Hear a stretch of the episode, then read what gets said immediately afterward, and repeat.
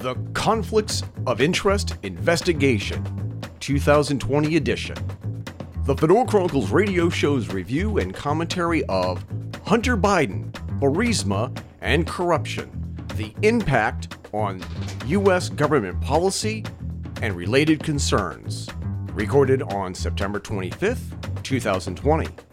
Separating conspiracy fact from conspiracy theories, Jason Cousineau and I, Eric Fisk, discuss the Senate Homeland Security and Government Affairs Committee and Senate Finance Committee's report that, quote, revealed millions of dollars in questionable finance transactions between Hunter Biden and his associates and foreign individuals, including the wife of the former mayor of Moscow and individuals with ties to the Chinese Communist Party, end quote. Jay and I discuss how this directly ties into the background of Donald Trump's impeachment, which began when he and his legal team inquired about the Biden's involvement with corruption in the Ukraine. How does this report affect the upcoming presidential election? And does this change the narrative about how one of these political candidates is better than the other? We end the show with celebrity voter shaming with Wil Wheaton. The Fedora Chronicles radio show is brought to you by our patrons. Patreon.com/Fedora Chronicles. For a mere $1 a month, you get early access to the show, show notes, behind the scenes action, and more. Coming soon, patrons will also be eligible for exclusive products and promotional materials. You can also support the Fedora Chronicles radio show and show off your amazing taste and style with new products from Zazzle. Zazzle.com/Fedora Chronicles. 12.5% of each purchase goes directly into keeping this podcast on the air. The Fedora Chronicles radio show can be heard on all of your favorite podcast platforms, including iTunes, Google Podcast, Stitcher, Overcast, Spotify, Player FM, Castro, and Breaker. If our podcast isn't on your favorite platform, let us know right away, and we will pass along a special gift to you as a thank you. Our email address is fedorachronicle@gmail.com, or you can reach us on Twitter @FedoraChronicle. Once again, here's Jason Cousineau and me, Eric Fisk from the Fedora Chronicles. Thanks for listening and enjoy the show. I wanted to start the show by talking about the show. And that there are a couple of things that people always ask me about the podcast, and why don't we do this, and why don't we do that, and why don't we do the other thing? And the reason why I make the decisions is for the simple reason that I want to keep autonomy as much as possible. I don't want anybody to tell me or to tell you how we can do the show. And and I know that I've talked this to death in other episodes. But one of the biggest problems that I have is people telling me what I can and can't do on this podcast. And some of the people who tell me what I can and can't do on the podcast don't even listen to the podcast. And the people who love what we do and tell us to keep going and keep pushing the envelope are the people who listen to the podcast and they know what it is that we're trying to do. Right. And we've gotten a couple of offers to join some other podcast groups.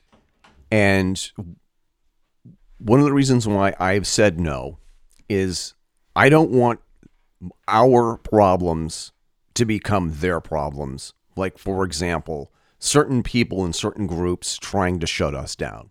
Like a local politician here in Ringe, New Hampshire, who was once again running for office, tried to use the power, the office of the New Hampshire Attorney General, to shut down our podcast, and went so far as to go to our bank and try and dig up evidence to see if whether or not the DNC or the John Birch Society or Russians were funding the Fedora Chronicles radio show. So wait a minute, this person is a Republican? This person is a Democrat. Oh, okay. Okay, I'm not sure if I was clear on that part. Well, you said that they were trying to find out if the DNC was funding us, so I got confused. Oh, okay. I'm sorry. The GOP. Okay. So this woman, who is once again And she's never won a seat that I know of. She's never won a campaign. But whenever she becomes a candidate, she thinks she has these super magical powers to screw with people's lives. And a couple of years ago, she did exactly that. She tried to screw with us while she was a candidate. And she made these wild, crazy accusations about us and caused an investigation into us, our podcast, and what it is we do and how we get funded and how are we making all of our millions of dollars, Jay? Oh, I'd like to know how we're making all those millions of dollars too. I'd like to know where our millions of dollars are going. So, well, I figure if I know how we're doing it, we would figure out where the money's going. Oh yeah, that's a great, yeah. And by the way, that's gonna bleed into another topic that we want to talk about. So okay. Whenever somebody makes a suggestion on how we can make, quote, more money, unquote, the more money always comes with strings attached to it. Like, right. If somebody wants to advertise on the Fedora Chronicles radio show, in the past, they've always wanted to put conditions on it. Like, you can't talk about this or you can't talk about this. You can only mention my brand of product and nobody else's, and so on and so forth. Right. And up until now, I have always said no. Many people have asked us, how come we're not on YouTube? How come we're not doing a YouTube channel?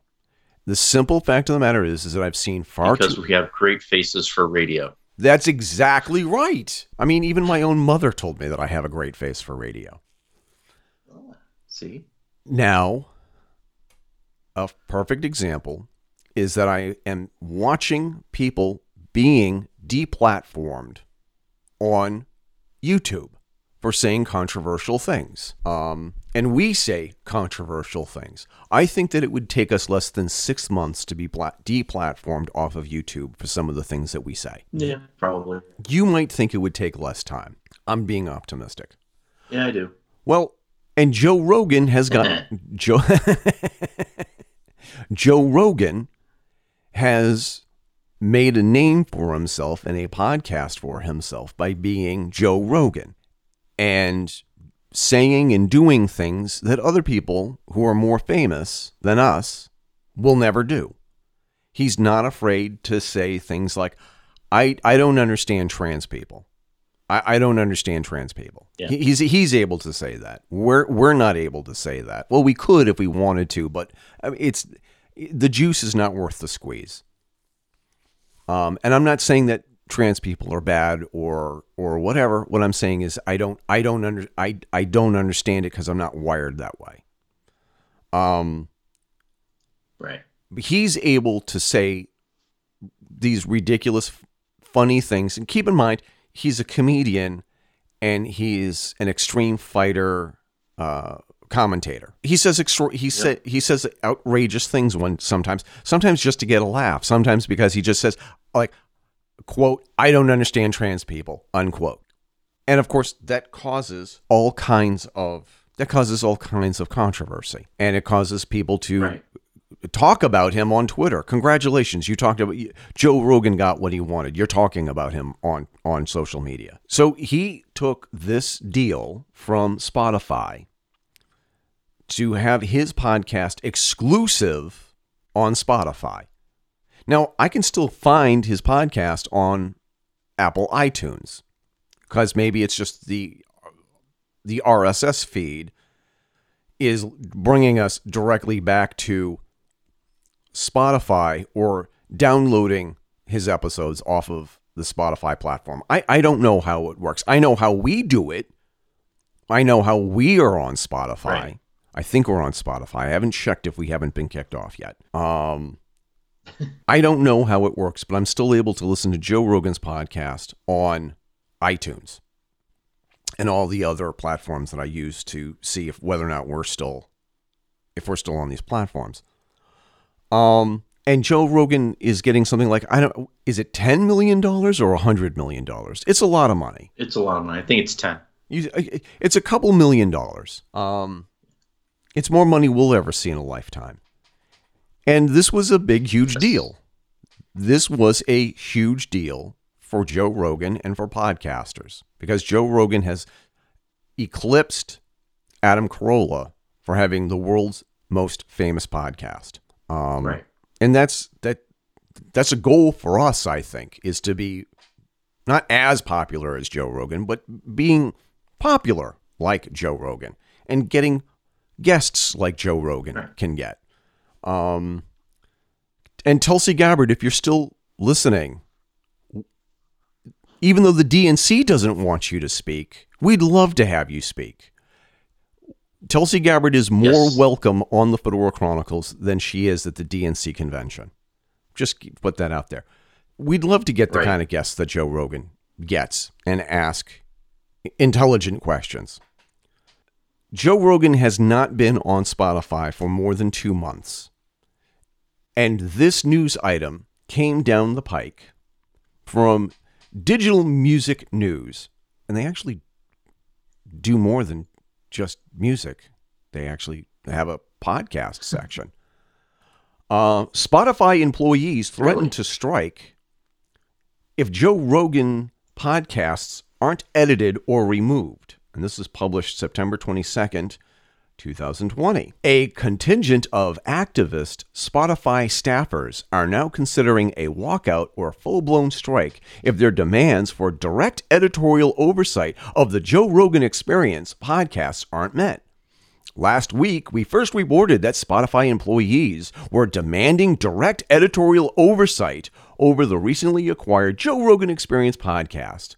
That would include the ability to directly edit or remove sections of upcoming interviews or block the uploading of episodes deemed problematic. The employees are also demanding the ability to add trigger warnings, corrections, and references to fact-checked articles on topics discussed by Rogan in the course of his multi-hour discussions. Some of the group's demands have already been met by Spotify management. Through a refusal to allow further changes is stirring talk of a high-profile walkout or strike. According to preliminary plans shared with Digital Music News, the strike would principally involve New York-based Spotify employees and would be accompanied by protesters outside Spotify's Manhattan headquarters. Other aspects would involve media appearances and coordinations with other activist organizations. Now, I don't know how you feel about this. Of course, it's New Yorkers. I mean, I'm sorry. I think it's bullshit, first of all. The reason why Spotify was interested in hosting Joe Rogan is, as was mentioned previously, he's got the biggest podcast. Right. So these fuckwits... Fucktards are saying that they want fucktards, fuckwits, idiots, fucking cocknobblers, whatever you want to call them. They're like, we can make it better, right? Which I don't understand the thinking of. It's like all of those idiots that leave the city because of the fucking cesspool it's become, move out to the country, and then try and turn it into the city cesspool they just left. Like what they're trying to do here in Orange, New Hampshire. Why would you do that? Some small thing. No. Well, it's not just there. It's happening all over. You know, like here in Utah, we've got a lot of people that have moved from California, and they're trying to turn it into California. Yeah, because what they did to California was such a great thing. One of the people I work with is a California transplant, and they went ballistic when they found out how much of their electricity was coming from a nuclear-fired power plant. They went ballistic. They're like, that's unacceptable. Don't you people know how dangerous that is? Blah, blah, blah, blah, blah. And they went off on all this other kind of stuff. And the funny thing is like a lot of the people in Utah just kind of let them ramble and go on for a bit. And they like, no, we're not changing it. You know what I mean? That's just, they're really kind of blur. You know what I mean? Yeah. But no, that's a topic for another discussion. Transplants who seem to think that this, somehow they have a voice when they move to a region. Just because you have a master's degree or a doctoral degree in 16th century Martian lesbian literature does not mean that you are so smart that you get to tell people in the rural area that you just moved into how they need to change everything that they do. It doesn't work that way. It doesn't work that way at all. But it's that same attitude, right? That these people at Spotify, they're like, well, Joe Rogan's not going to be allowed to talk to this Graham Hancock fuck.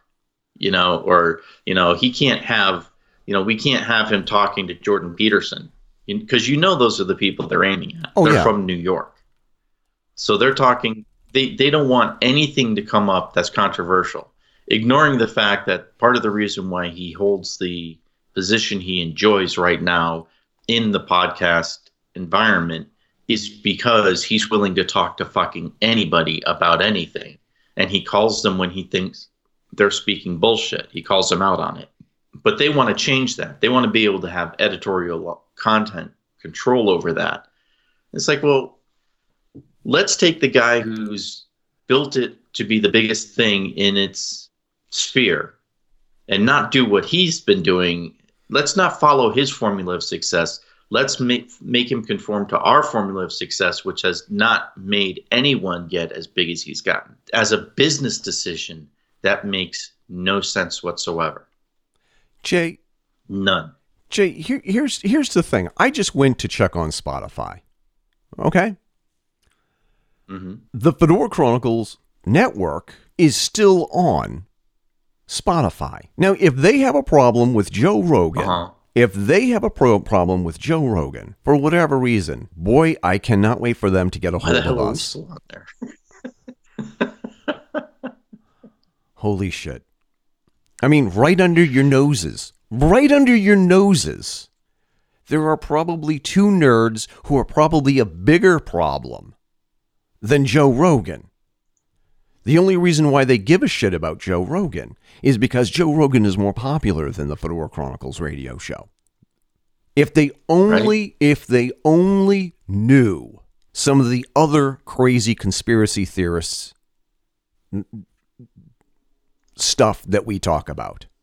I'm trying not to swear because my son is in a meeting. He's in a Zoom meeting with some of his classmates and his teachers. Because I can't really tell you what it is I would really love to be able to tell these specific Spotify employees. And I'm not angry at Spotify. I'm not angry at the people who run Spotify.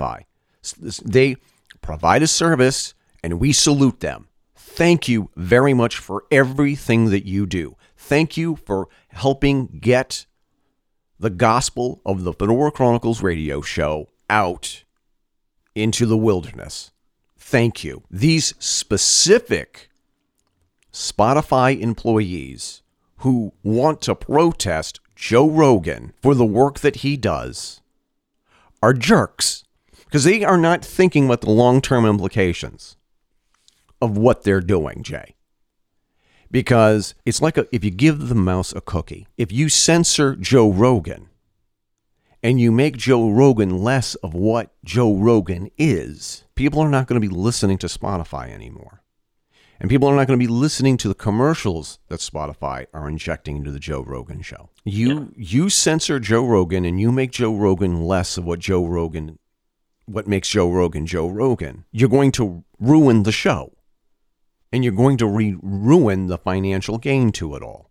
And you're going to ruin Spotify's cachet, as it were, as it stands now. And then, of course, the thing is like, okay, so if they're able to censor Joe Rogan and tell Joe Rogan what he can and can't say on his own podcast, then they're going to start looking at other podcasts.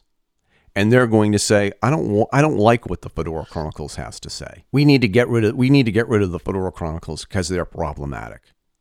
And we need to put trigger warnings on the beginning of every episode. Actually, I really wish they would put trigger warnings at the beginning of this podcast, because if you do that, more people are like, trigger warning. Oh, what are they saying? That's so dangerous. I'm going to listen in. Yeah. And they don't seem to realize that they're now calling attention to what a bad boy Joe Rogan is. Right. And the interesting thing that I find about all this is I've seen today probably 4 articles in the last 48 hours about this whole thing. And at least in the ones that I read, because I haven't had time to read them all, I haven't seen anything regarding Joe's response to any of this. I haven't seen anything, any headlines that say, Joe Rogan calls bullshit on Spotify, blah, blah, blah, blah, blah. Because to my knowledge, he could still pull out of that deal whenever he wants. Oh, sure. He can say, you know what? it's not worth it, you know? Or he could say, you know, I got enough of this shit at YouTube. I don't need to get it here. I'm coming here because I didn't want to deal with this shit. You know, I haven't seen any of those reactions. I've not seen a quote from him regarding this whole controversy, which leads me to question how much of a controversy is it really? You know, is this just a bunch of fluff that a couple of people are throwing hissy fits and Spotify is going to Joe and saying, hey, look, man, let them talk. Let them squawk. This is free advertising for you. Don't worry about it. We're not going to let them pull any of that shit. Are they saying and doing that? I mean, I haven't heard anything from the host. No, I haven't heard. I would really kind of like to. Well, he's smarter than us, you know, because he's just like, well, clearly he's making more money than we are. Let him talk. Let him talk.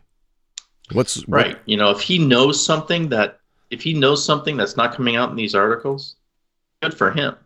You know what I mean? But I do find it curious that we're not hearing from him. Right.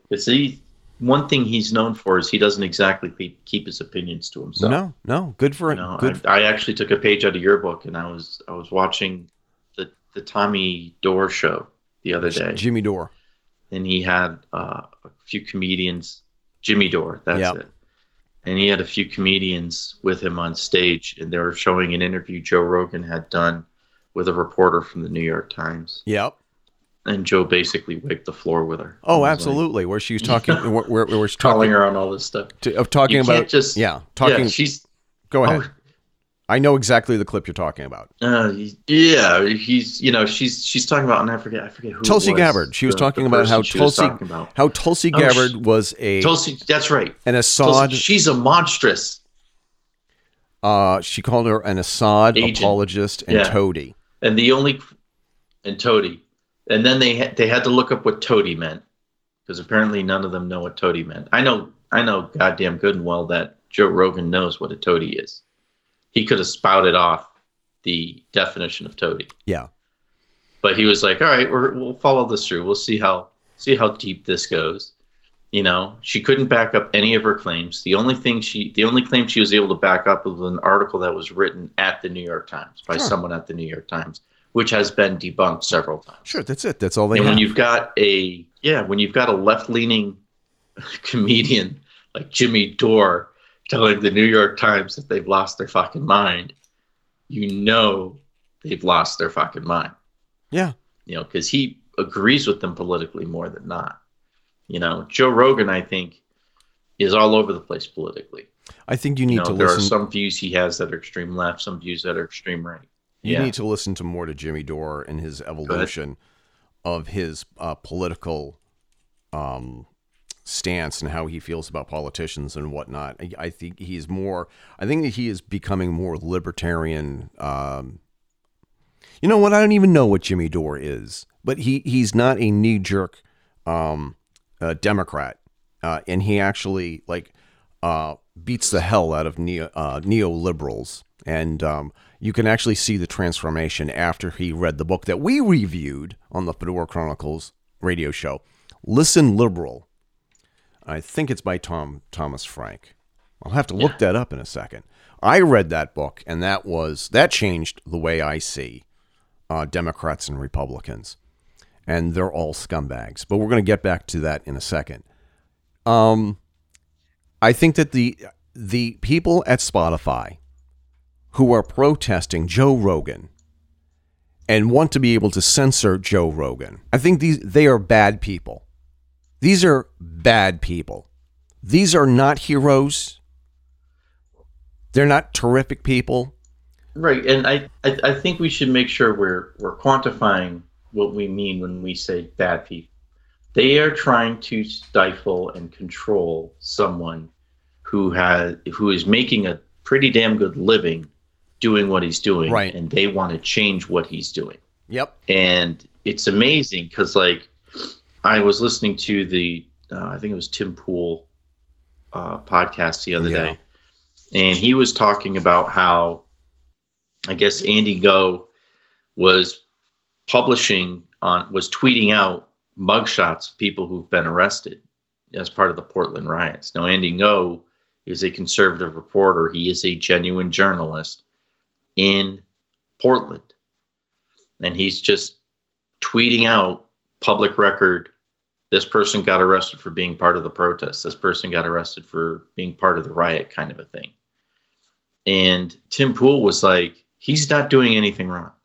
These people are losing their minds. They're saying he's doxing them. He's not releasing any of their private information. He's releasing publicly available information that anyone could get if they looked at. And that is all he's doing. He's like, and I really honestly hope to God they try and sue him. Oh, yeah. Or, yeah. Because that's just ridiculous. And it's that attitude, right? You can't publish information about me that I was at the protest. I was wearing a mask.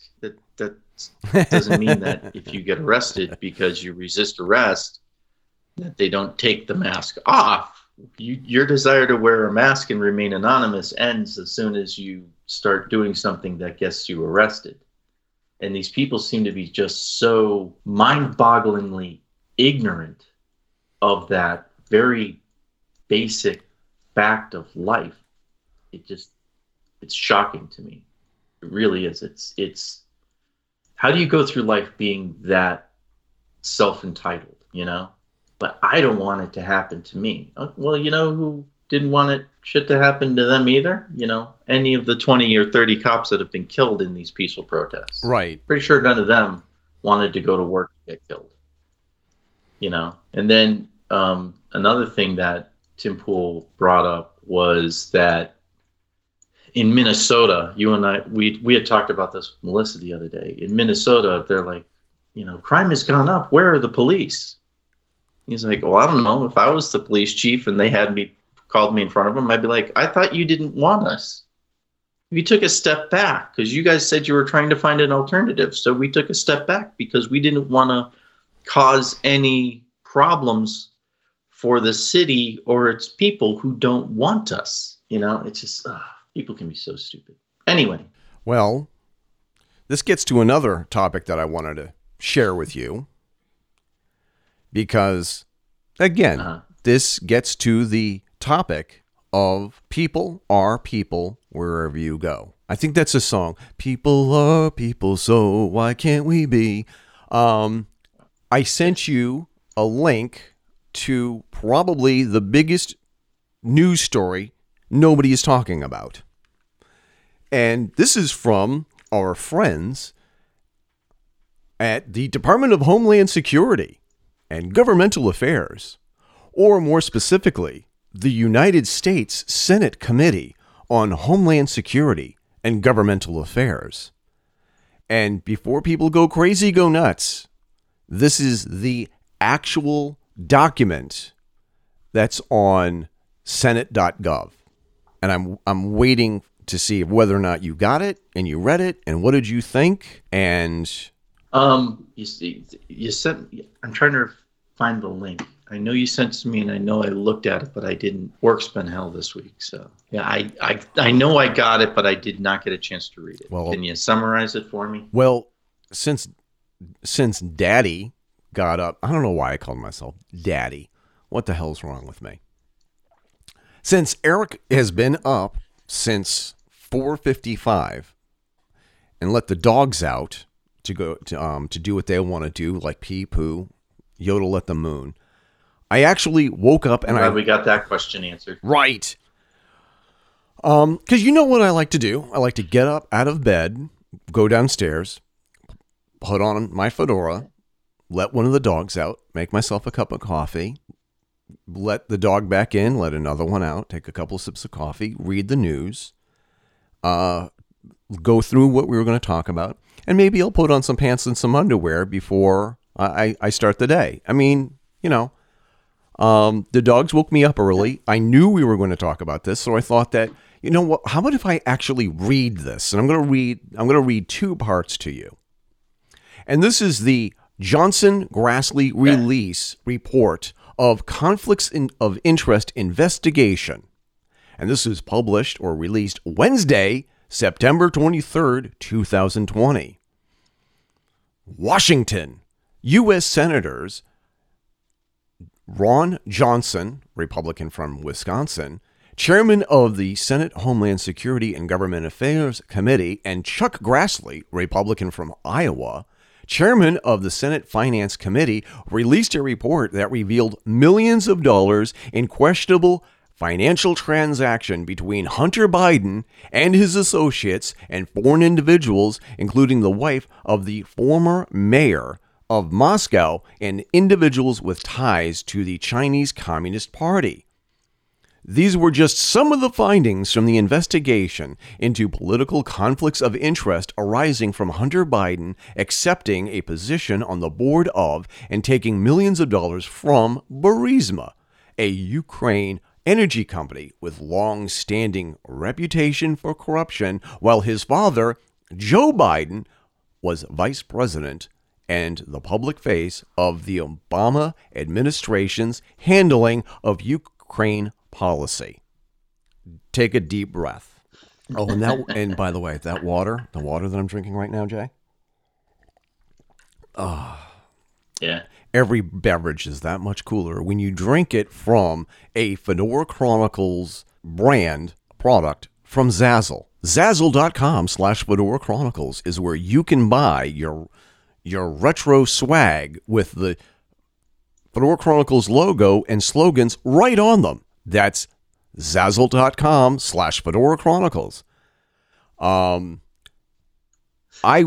read the rest of this, and it's a page and a half. It's a page and a half. And are you looking at it yet? No, I'm not. I can't find where the link is. I'm going to send it. You've got to be more uniform in how you send me this shit. I'm sending it to you via Messenger right now. Was this the one you sent on Messenger? Yeah. Okay. It's the one that has Homeland Security Government Affairs Committee. Yep. I'm just going to. I got it. I am just going to read just some of the points of this. What are you? Yes, and I read like there was like three articles about this that all conflicted each other. Now that's just a preview for later in the show, folks. In early 2015, Deputy Chief of Mission at U.S. Embassy in Kiev, Ukraine, George Kent raised concerns to officials in Vice President Joe Biden's office about the perception of a conflict of interest with respect to Hunter Biden's role on the Burisma board.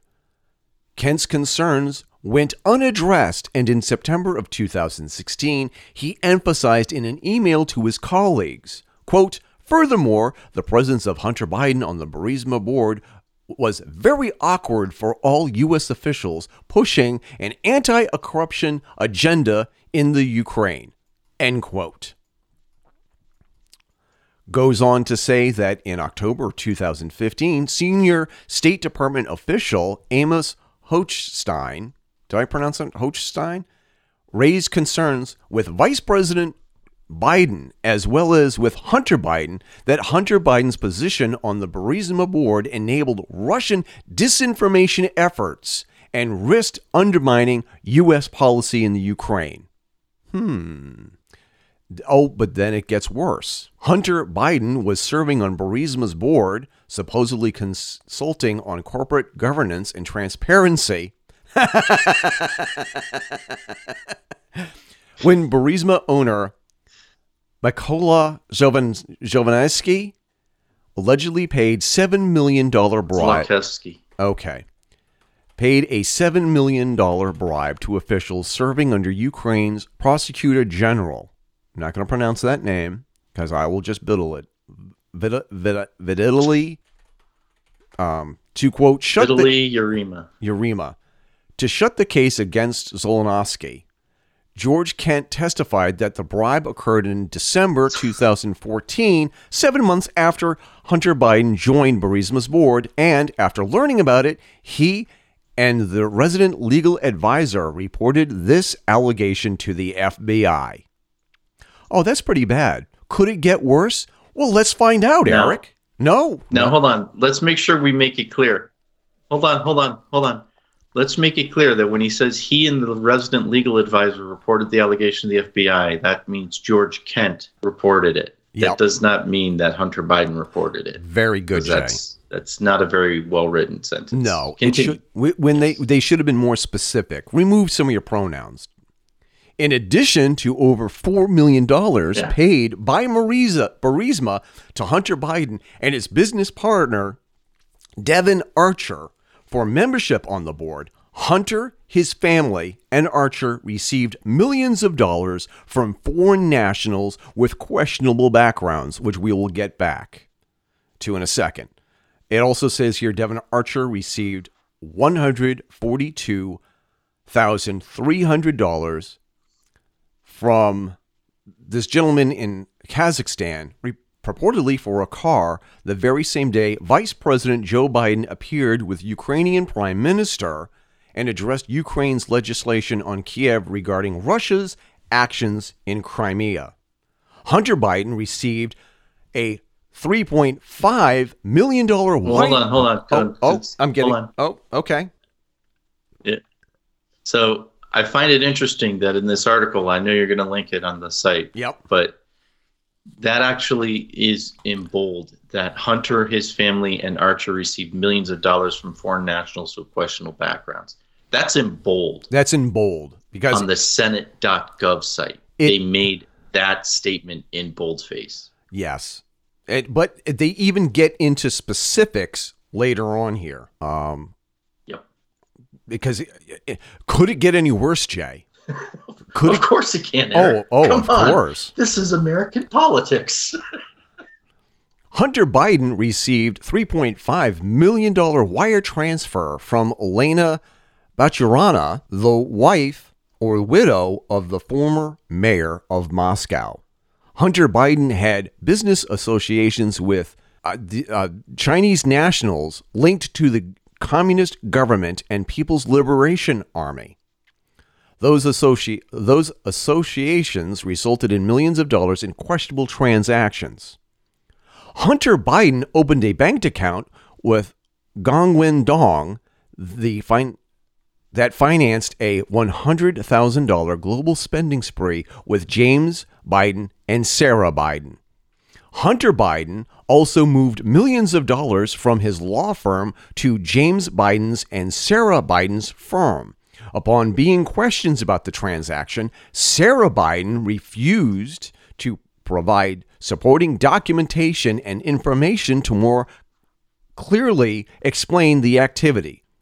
The bank subsequently closed the account. Biden paid non-residential women. Oh, wait a minute. This is the worst one, Jay. I forgot. This is the worst one. They saved this for last. Yeah. Hunter Biden paid residential women who were nationals of Russia or other Eastern European countries who appear to be linked to an Eastern European prostitution or human trafficking ring. As outlined in Senate Resolution 70, the Senate Homeland Security and Governmental Affairs Committee has the express authority to, quote, to study or investigate the efficiency and the economy of operations of all branches of the government, including the possible existence of corruption or unethical practices and conflicts of interest. The Senate Finance Committee has broad jurisdiction over the United States government and the Department of Treasury, and the Financial Crimes Enforcement Network, which includes oversight jurisdiction over potential financial crimes. A copy of the full report is available here. Well, let's go over here. Let's go over here. And this is a 84-page document that is basically full of, oh, fuck. That's not good. And you scroll down to the conclusion here. And this is awful. This is awful. I don't even know how to describe it. 87 pages. And also there's another document that's even longer that has all the interviews and phone calls, everything involved in this. Now, why do we bring this up, Jay? The American people should be in a panic right now. If you're listening to this, you should be flipping out and you should be pissed and you should be angry, even if you are a Trump supporter or a Biden supporter. Because there was a similar investigation and an ongoing investigation into how the Trump family has made a pretty penny, and I'm talking about maybe $1.3, $1.6 billion while the president has been in office, which is in clear violation of the Emoluments Clause in the Constitution. On the ballot there this November, you have the choice of a blue crime family or a red crime family. Do you need me to pause for a second, buddy? No, that's good. Okay. You have the choice. Which is going back to something that you and I have been somewhat joking about this for months now, is this election is truly about which rich, white, old, sexual harasser, apparently criminal, do you want to have in office? The differences between, I mean, we could possibly see an election this year that is truly all about the economy, all of the things that matter instead of character assassination. Because anything that they throw at Trump, he can throw back at Biden. Anything Trump throws at Biden, Biden can throw back at Trump. They're both equal pieces of shit. Anything you can do, I can do better. Anything you can do, I can do better. Right? I mean, this is mind-boggling. This is mind-bogglingly bad. This is absolutely mind-boggling. Because no one on either side can get on a moral high horse and say, your guy's awful because of this. Exactly. Well, now you're going to have to talk about the issues. Now you're going to have to actually be educated. What exactly did the other guy do as an issue, politically, a political issue that is bad or good? You know, what is it about the person you're voting for, the person you're supporting, that makes them a good candidate? Because all of the character assassination shit goes out the window because they're the same goddamn thing. In different ways, they're the same thing. It's just, drives me. Yeah. And who is? Because you. This is why we drink.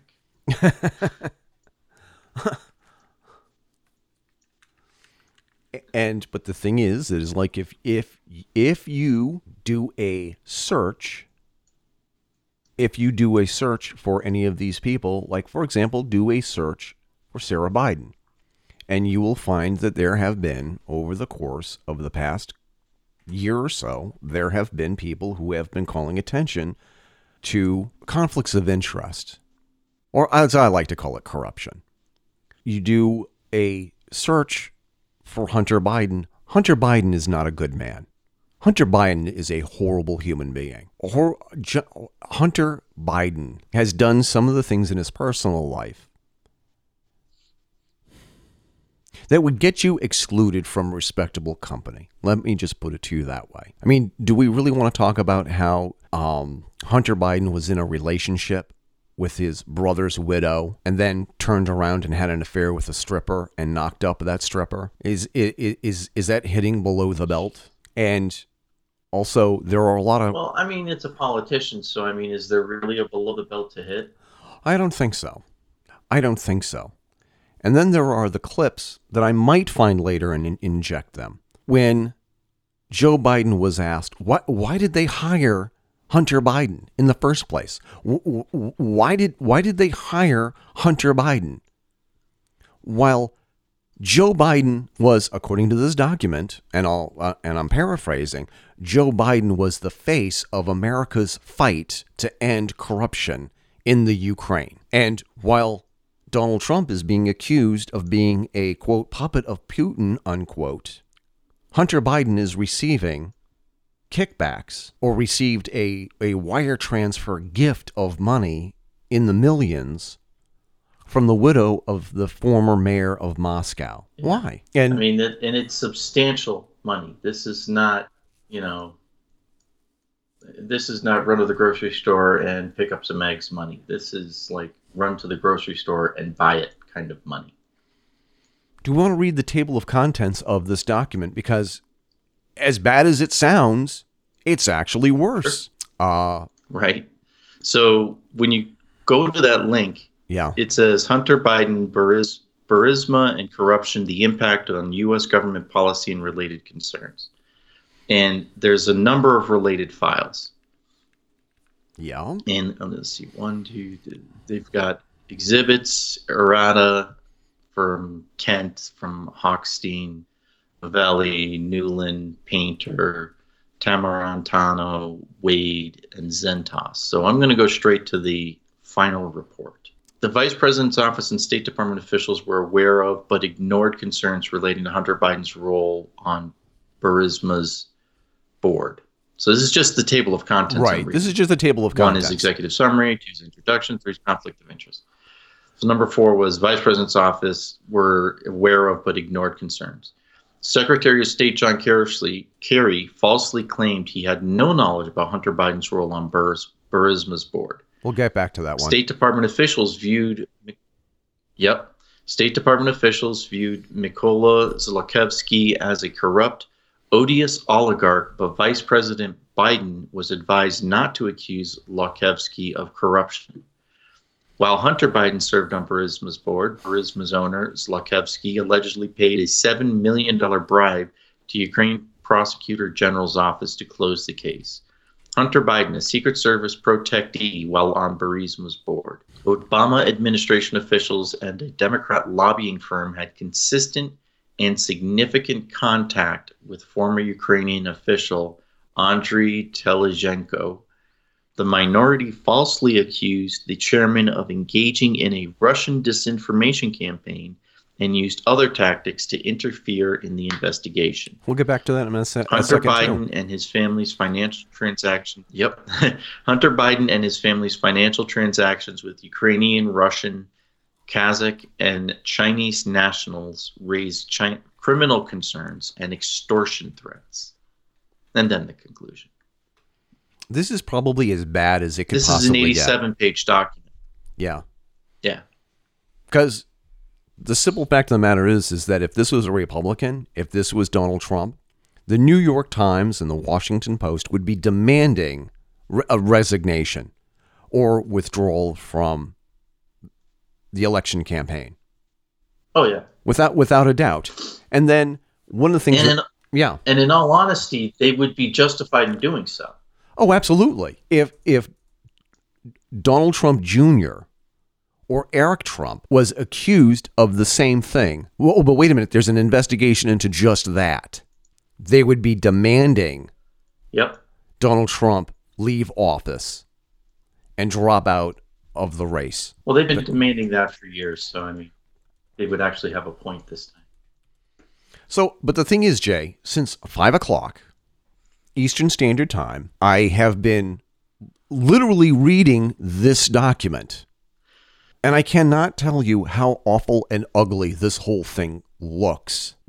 It is probably one of the biggest scandals since Watergate. But here's how the New York Times is reporting it. Republican inquiry finds no evidence of wrongdoing by Biden. That's not true.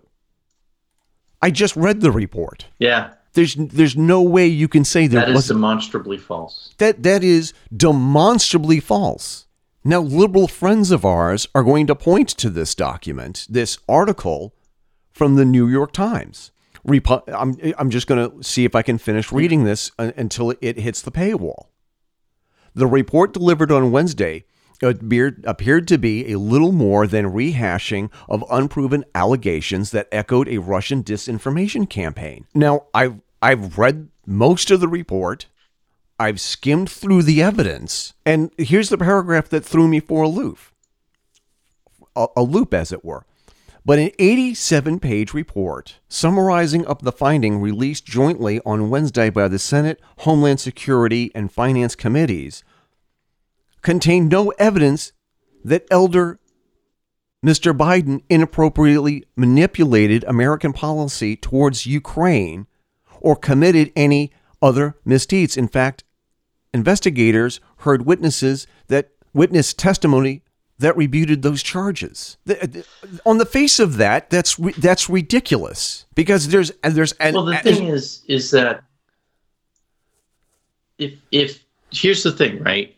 They could be just because his son was corrupt as hell, that influenced Joe Biden to make national level decisions based on his son's corruption. That may be factually true. Right. I don't know. When they're saying no, I don't know. When they say that there's no, was that because? Yeah, but I think that there's a little lag between the two of us. I think that because the internet has been acting hokey. Yeah, there is. Okay. Now, when the New York Times says Republican inquiry finds no evidence of wrongdoing by Biden, which Biden are they talking about? Are they talking about Joe Biden? Because there's the stink of impropriety. The only reason why Hunter Biden got this job that we can suspect is because of his father, Joe, being the vice president and working so hard with the international community to end corruption in Ukraine. That's the only thing that we can look out and see. And these people sort of bend over backwards. Here's another article from the Washington Post. The GOP's own star witnesses just blew up Trump's Huntergate or Hunter Ghazi smear. President Trump has spent over 2 years trying to, quote, prove that Joe Biden's activities in the Ukraine were corrupt. This report says exactly that. In fact, it's right there in the table of contents. Fucking says it practically word for word. NPR GOP report. Hunter Biden's Ukraine job, quote, problematic. Effect on policy is unclear. How can you... Everybody in... Right, but is that because... The whole thing to me is why... If its effect on policy is unclear, is that because everyone else was aware that we can't trust Joe's word on any shit he says concerning this? That's a good question. That's a good point. Where are those tapes? That's a good question. That is a good point. And you look at all of these other, depending on what side of the political aisle they are, you can tell how they're spinning this. Conservatives are like, oh my God, this is the worst thing that has ever happened in American international policy. This is absolutely, totally horrible. This is the worst thing that ever happened. Apparently, you've never read The Devil's Chessboard.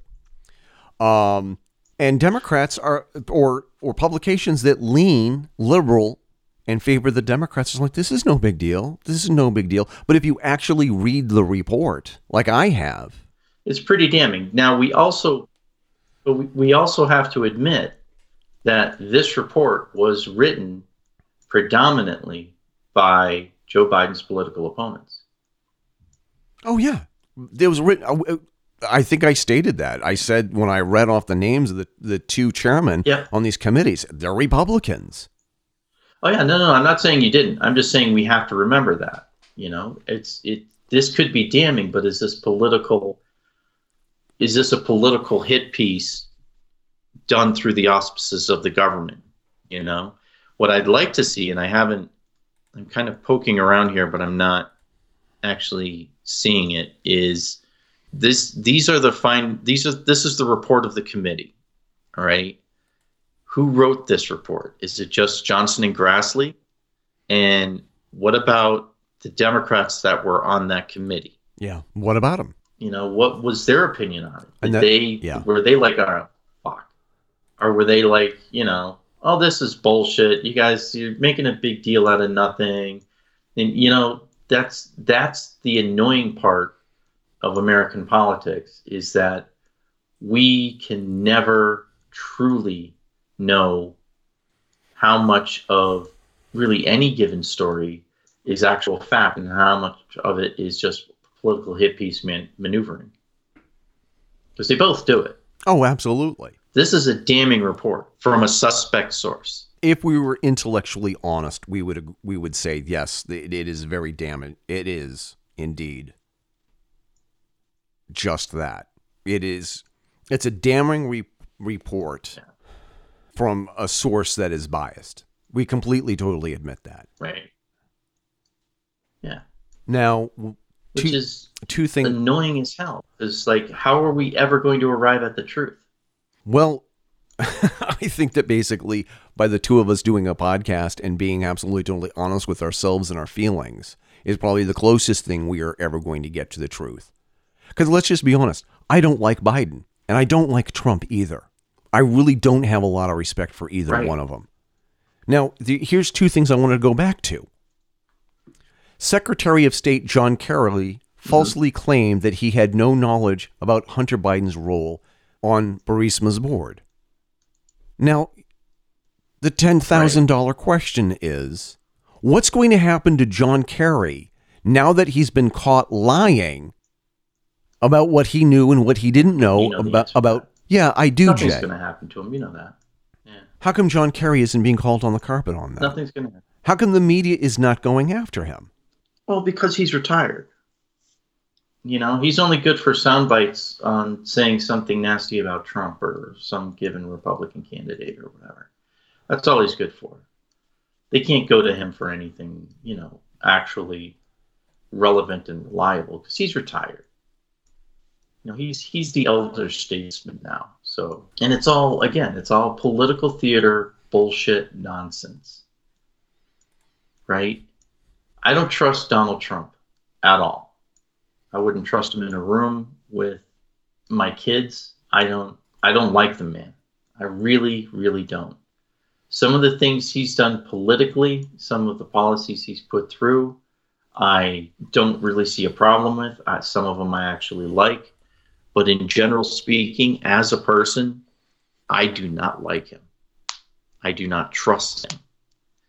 I honestly think the policies that he's put through that I like are more by accident than design on his part. And when I say that, I mean I like the end effect of those policies, but I'm not sure that was his intent. It's like Donald Trump's not stupid. He's not an idiot. Yeah. No. Go ahead. This scares the fuck out of me because just as you're talking, I'm skimming through the other articles and I'm just realizing like John Kerry was almost president of the United States back in 2004. Yeah. Yeah. And he's, according to this GOP report, John Kerry was caught lying, talking about whether or not he knew the truth about what Joe Biden's son was doing on this board. How does a former senator for how many years? He was my senator for something ridiculous like 30 fucking years or some shit like that. Did absolutely nothing while he was a senator. Literally nothing. I didn't like Ted Kennedy, but Ted Kennedy did his damn job. I just didn't like how he did it. John Kerry didn't do a damn thing when he was sitting in the Senate, getting paid a shit ton of money by us. He didn't do a single fucking thing. He co-sponsored one bill. Co-sponsored. That means he didn't even write the damn thing. Someone else wrote it. He just put his name on it. Okay. Then he tried to become president and failed. Then he became Secretary of State. And lo and behold, we find out after the fact, he lied to the Senate. As a former sitting senator for 3 decades or close to 3 decades, a quarter of a century anyway, he knows you do not lie to the Senate. You're not supposed to do that. That is what we like to call a very bad idea. And yet he did it. And why did he do it? Out of party loyalty, out of loyalty to what? Joe Biden. So he's putting party loyalties above his loyalties to the people he should be putting his loyalty to, which is the people of the United States. Now, to be completely fair, he is far from the only politician who does that. That is the problem. That's how we were going to close the show. Yeah. because there are other allegations. There are similar allegations to other senators who have somehow secured sweetheart deals for their children, their adult children. And also, we know for a fact that senators and congressmen are immune from prosecution for buying and selling and trading stock based upon bills that they pass. Whereas, let's just say that there was going to be a government contract to the Fedora Chronicles network to get them on, let's just say, Radio Free America, with a sweetheart advertising deal with Zazzle that's going to make the Fedora Chronicles dozens of dollars. And the stock is going to quadruple. And the senators and the congressmen know that the stock in the Fedora Chronicles network is going to quadruple. They go ahead and they buy stock in the Fedora Chronicles. And then when the, just before the stock peaks, they sell it at a profit. Senators and congressmen can do that. At a huge profit. At a huge, yeah. And the thing is that they have insider information that nobody else does. Yeah. It's insider trading, and it's illegal for anyone else. Now, if Eric Fisk and Jason Cousineau did that, called our parents and say, hey, there's going to be a big, huge bump in our stock price, buy now. That phone call is against the law. But if Nancy Pelosi calls her husband and says there's going to be a big, huge bump in the Fedora Chronicles stock on the stock market exchange, buy as much of it as you can, she's immune from prosecution. 60 Minutes has done segments on this, and they asked, hey, Nancy Pelosi, how is this fair? And they all do it. And they all do it. Oh, Republicans and Democrats. Independent like Bernie Sanders, I'm pretty sure, has done it. I think the thrust of this is that people in Washington, whether elected or appointed officials, are able to use their adult children and their careers to make obscene amounts of money, while at the same time, and I'm going to echo Jimmy Dore and some other podcasters who talk about this, they get to say, we can't afford things like Medicare or Medicaid for all. We can't afford student loan debt forgiveness. We can't afford all of these programs and projects. We can't afford to fix roads and bridges. We shouldn't be building up walls on the Mexican border while they're living in gated communities. Well, people like Gene Shaheen and Maggie Hassan are going to fundraising galas in Washington, D.C., and areas around cities and towns in New Hampshire for thousands of dollars a plate. There are people here in my state and your state as well, Jason and listeners, where families have to stop and think, what are they going to do during this pandemic? Are they going to pay the mortgage, or are they going to buy food for their families for the month? It's one or the other. It can't be both. Well, they're making obscene amount of money on the via the bills that they pass for their friends and family. The middle class is being decimated, and the upper middle class is being decimated. And it's crap like this that explains how are we becoming an oligarchy? How are we becoming a techno-oligarchy? Because also you have social media firms and all of their fact-checking flags on posts.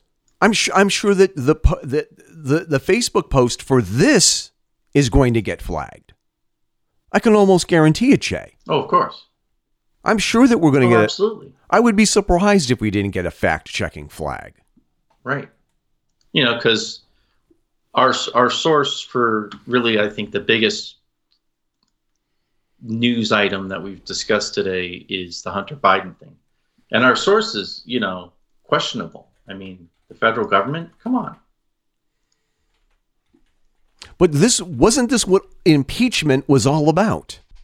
What was impeachment all about? Yeah. Donald Trump had said, hey, well, this was why Donald Trump was impeached. This is why Donald Trump was impeached. Thank you for clarifying, because in our lifetime, I think there's been like 2 impeachments.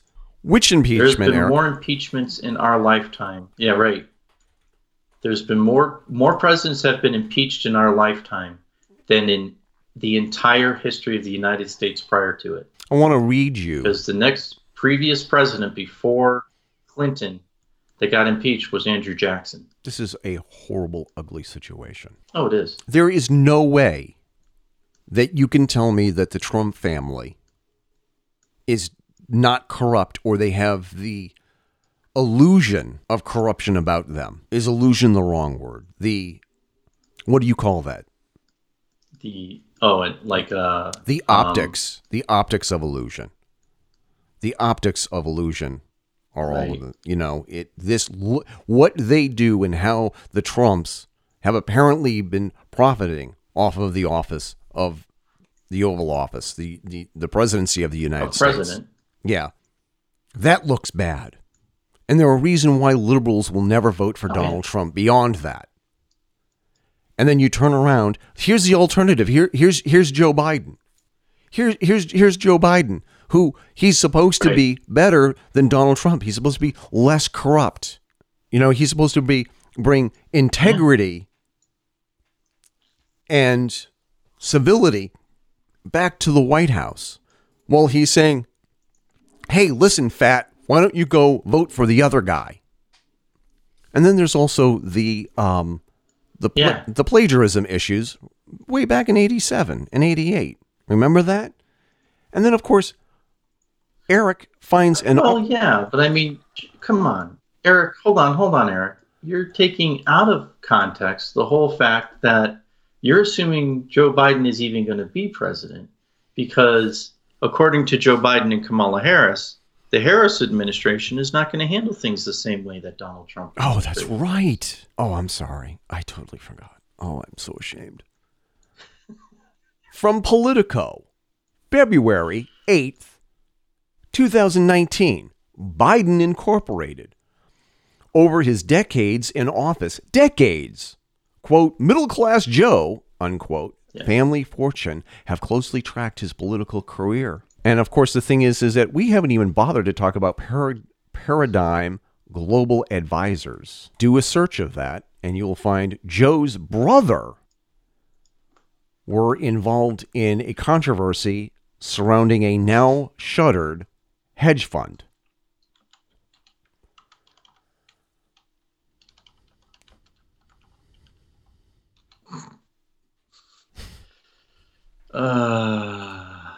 This has been out in the ether, Jay, for a couple of years now. If somebody like Bernie Sanders or Tulsi Gabbard or Elizabeth Warren wanted to knock Joe Biden out of the race, they could have brought up Paradigm Global Advisors, and they didn't. This is the thing that's shocking to me is how the fuck did we get here? Where Joe fucking Biden is the Democratic candidate and Donald Trump is the sitting president. This election is an indictment on our entire political process, is what the truth is. And the media plays into it. The rank and file Americans play into it by not paying attention to what the hell's going on. The truth is, we're all fucking up. And the evidence is sitting right in front of our faces that we have to choose, supposedly, between Joe Biden and Donald Trump as the next president. They both have problematic histories of sexual harassment. They both have problematic histories of economic malfeasance. They both have histories of political malpractice. And this is what we have to choose from. And then I got into an argument with somebody on Facebook. America, we have fucked up. Oh, we fucked up badly, Jay. I was in an argument, a conversation on Facebook about why people are voting for Joe Jorgensen. And as part of my argument, I sent them links that are already in the show page about this article. This is why I can't vote for Joe Biden. And then I was accused of being a Trump supporter. And I said, here's a link to my Twitter. You already have the link to my Facebook profile, the Fedora Chronicles homepage. Here's a link to rants. Yeah. And here's a link to the podcast. I will donate $50. I will donate $50 to Joe Biden's campaign if you can prove that I'm a diehard Trump supporter. How about we make it $500? You find proof that I'm a Donald Trump supporter, and I will donate $500 to Joe Biden's campaign. It didn't get back to me yet. Maybe he's still looking. Yeah. Well, for $500, yeah. Both these guys are corrupt. And then you have people like, yep. Do we want to end the show talking about voter shaming and how voter shaming is bad? Because this is the perfect segue, Jay. Yeah, let's do it. How much time do you have left? Not much. I got like maybe 10, 15 minutes. All right. Maybe we should do an entire show on voter shaming, because Master Thespian and best-selling author Wil Wheaton wrote this scathing diatribe on voting third party. Oh, I'm sorry. Richard William Wheaton III wrote this brilliant essay. Here we go. Let me see. I'm just going to read the last three paragraphs here. I respect and admire your commitment to climate change policy. I promise you that Biden-Harris will be more concerned about the climate change policy than Trump-Pence Exxon will be. If you are going to throw a tantrum and refusing to vote for Biden and the Democrats because they aren't perfect enough for you, you are giving a giant fuck you to the planet, the climate, and vulnerable people all over the country. I get that you want to change the party and move us to the left. Who's us, Will? I want to do that too. Electing young, progressive, passionate people like AOC is going to do that far more effectively than voting for somebody who gives you the fan fiction you crave without any chance of actually holding office. We moved Biden to the left because we supported and worked with Bernie and Senator Warren, not by threatening to hold our breaths until we took our threats to vote for somebody else who he's never heard of and doesn't care about seriously. Okay, that's an awkward sentence. Well, anyone who identifies as progressive and is still supporting and planning to vote for anyone other than Biden is someone I don't take seriously or respect at all. The future of our country and the planet is at stake. And at this point, the choice is Biden or Trump, period. Full stop. You may not like it, which is obviously your fundamental right, but doesn't change the facts or the reality of the situation. Vote Biden-Harris like your life depends on it, because it does.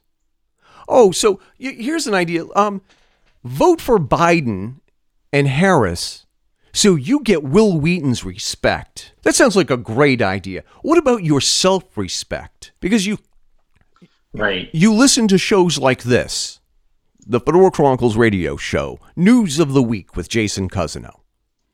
And we basically went through this Senate report, and we clearly demonstrated how Joe Biden and Biden Incorporated, or the Biden crime family, are obviously corrupt. You look at Trump and all of Trump's problems. You really honestly believe that a man who has said time and time again, nothing will fundamentally change, a man who has said that he is not going to end fracking, is somehow going to do a better job for the environment than Donald Trump? You actually believe that you can move Biden further to the left after you vote for him? Pardon my language. And I can say this because Harrison is no longer in a meeting with his teachers on Zoom. You're a fucking idiot if you actually think you can move Biden to the left after he has your vote. You're a fucking idiot if you think that you can... Again. Go ahead. Again, hold on. Because you got to remember, you are assuming Joe Biden is going to be the president. I give it days, if not weeks, after Joe Biden gets sworn in before he abdicates and they give it to Kamala Harris. Oh, I'm going off of what Wil Wheaton says here. Okay, but let's just take what you just said, Jay. No, I understand that. Yeah. How are you going to move Kamala Harris anywhere when you've already pledged her vote? This is something other podcasters has said as well already, and probably have said it better than I have. How are you going to move Kamala Harris further to the left? You already gave her your pledge to vote for Biden-Harris. Yeah. You've already. Here's what I do, and here's what I've done. Whenever there's a politician coming to my area, and I go and I talk to them, I tell them, I am now an independent voter. My vote is in play. Here are the issues that are important to me.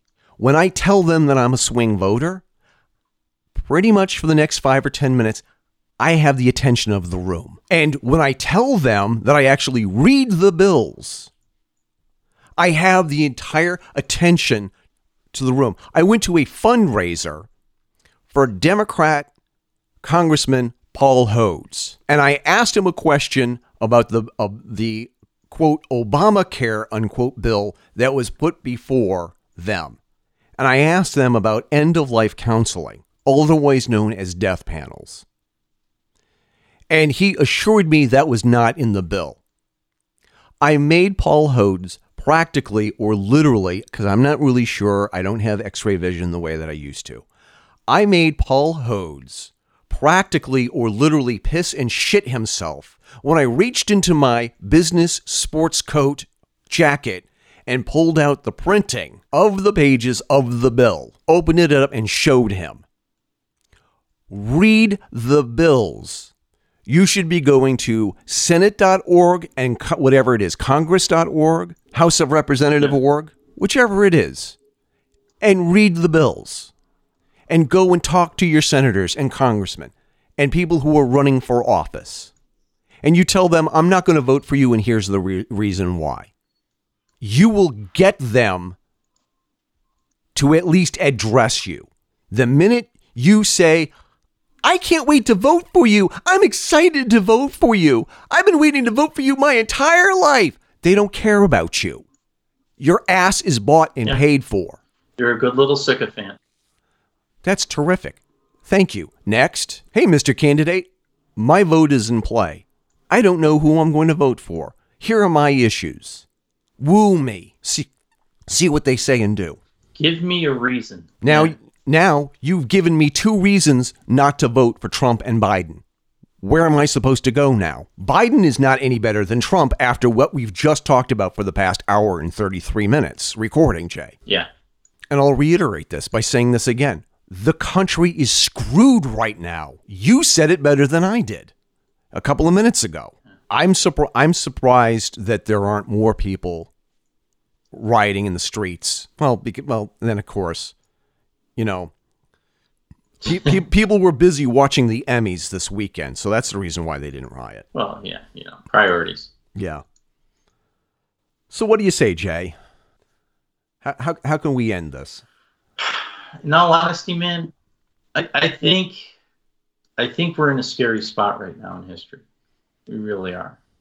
We've literally got the state of California is on fire, literally on fire. We've got violent riots happening all over the place.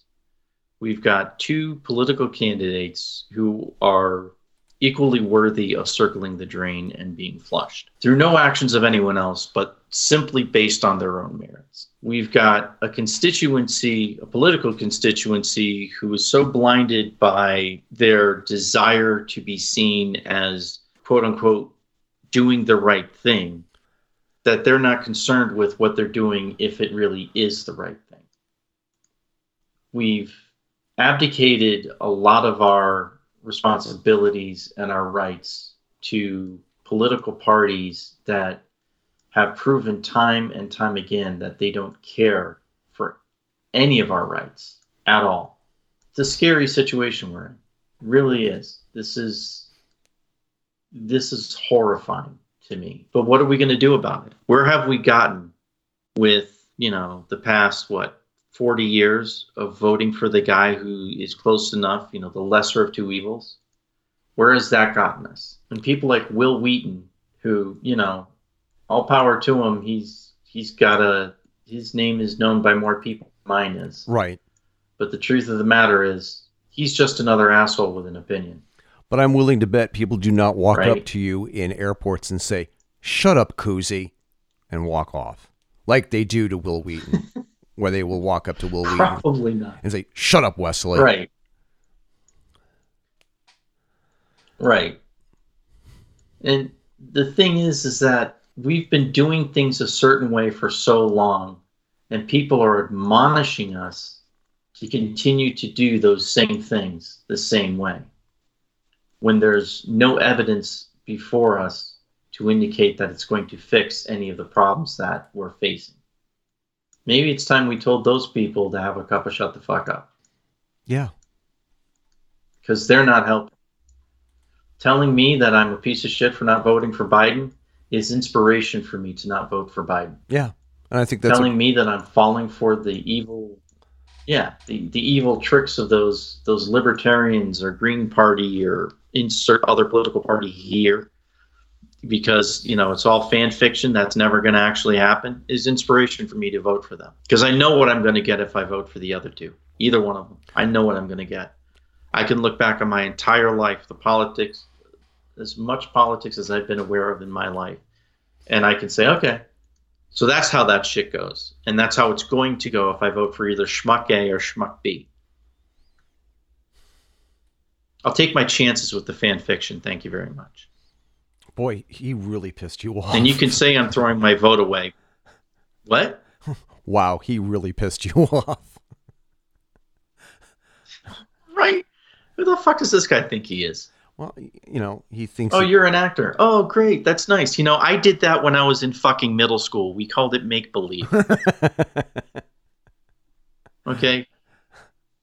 And you can make, you know, add your full name to make it seem like you have more gravitas. But the truth of the matter is, I don't care what your name is, you're still another asshole with an opinion. And my opinion is that you telling me that by voting for a third-party candidate, I'm throwing my vote away is...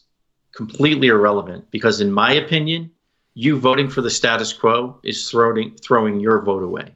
Yeah. If you're concerned about the environment, prove it. Do something. Why don't you give up your $1 million home? Why don't you move into a smaller, more environmentally conscious place? The only person in Hollywood that I actually listen to that talks about environmental issues is Ed Begley Jr., because he lives a zero carbon footprint lifestyle. He drives an electric car. His house is powered by solar. This guy walks the walk and talks the talk. I will actually listen to him on environmental issues. I disagree with him on everything else, but that's irrelevant, because I will listen to him on that, because he's putting his money where his mouth is, right? Yeah. Wil Wheaton, you want to tell me you're concerned about the environment? What car do you drive? Is Wil Wheaton's house solar powered? Is that how he's charging his Prius? I don't know. I don't care about Wil Wheaton, except for... Because it's all... I know. And that's the whole thing. It's all of these people are doing things that are only surface level, so that they can look at their peers and say, I'm doing the right thing, quote unquote, trademark. You know? Give me a thumbs up. Let me know you approve of what I'm doing. I don't care about the approval of my peers. If I want to do what's right, I need to do something different than what has been done for the past 40, 50 years. Look at where we are. We've got a choice between Joe Biden and Donald Trump. And how did we get there? By voting for the lesser of two evils. Guess what, guys? Now they're both equally evil. What happens when you keep voting for the lesser? So all you're going by is the parenthetical letter after their name. What do you get when you vote for the lesser of two evils? What do you get? What is the lesser? Choose between Joe Biden and Donald fucking Trump. No. What are you voting for when you vote for the lesser of two evils? You're still voting for evil. That's still voting for evil. That's what people don't seem to understand, Jay. You're still voting for evil. Right. And my wife made this brilliant point earlier this morning. How do we know that somebody like, say, Tulsi Gabbard hasn't been corrupted, and we just haven't found out about it yet? Or What about name some Joe Jorgensen? How do we know Joe Jorgensen hasn't been corrupted yet? This is a failure of the entire American political system. And it took us decades to get here. And here's the other thing, and I'm going to say this before I let you go. Corruption in D.C. did not begin on January 20th, 2017. It didn't start the first day Trump took office. It didn't start the first day Obama took office, or when George W. took office, or Clinton, or George I, or Ronald Reagan, Jimmy Carter, Gerald Ford, Richard Nixon. As much as you want to hate on Richard Nixon, it didn't start with Richard Nixon.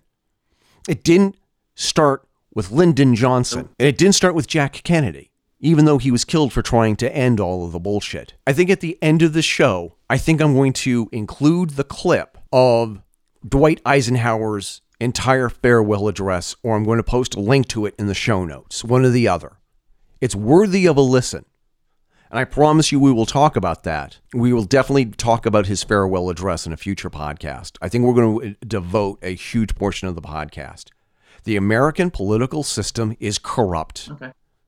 The entire American political system is corrupt. My senator or my senators are corrupt.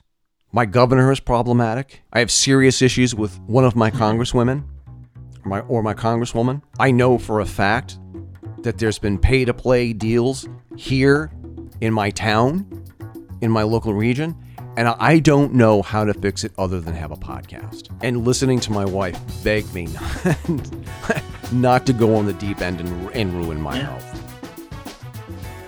Another amazing podcast by Eric and Jay. We're stating our opinion. We're putting our voices out there. That's the best I can do today, Jay.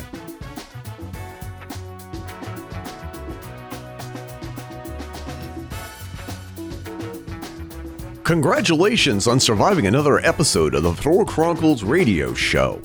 Find out more about the Fedora Chronicles by visiting our website, thefedorachronicles.com. That's where you can find our show notes, past episodes, and articles. Follow us on Twitter, Facebook, Instagram by simply searching for us on those platforms. Don't forget to join our group on Facebook and follow us on Twitter so that you can keep up with what we will be talking about in the next episode. Facebook, Twitter, and our email address, fedorachronicle@google.com, are great ways to drop us a line with your comments and show topic suggestions. And if it's any good, we promise we will read your comment on the air.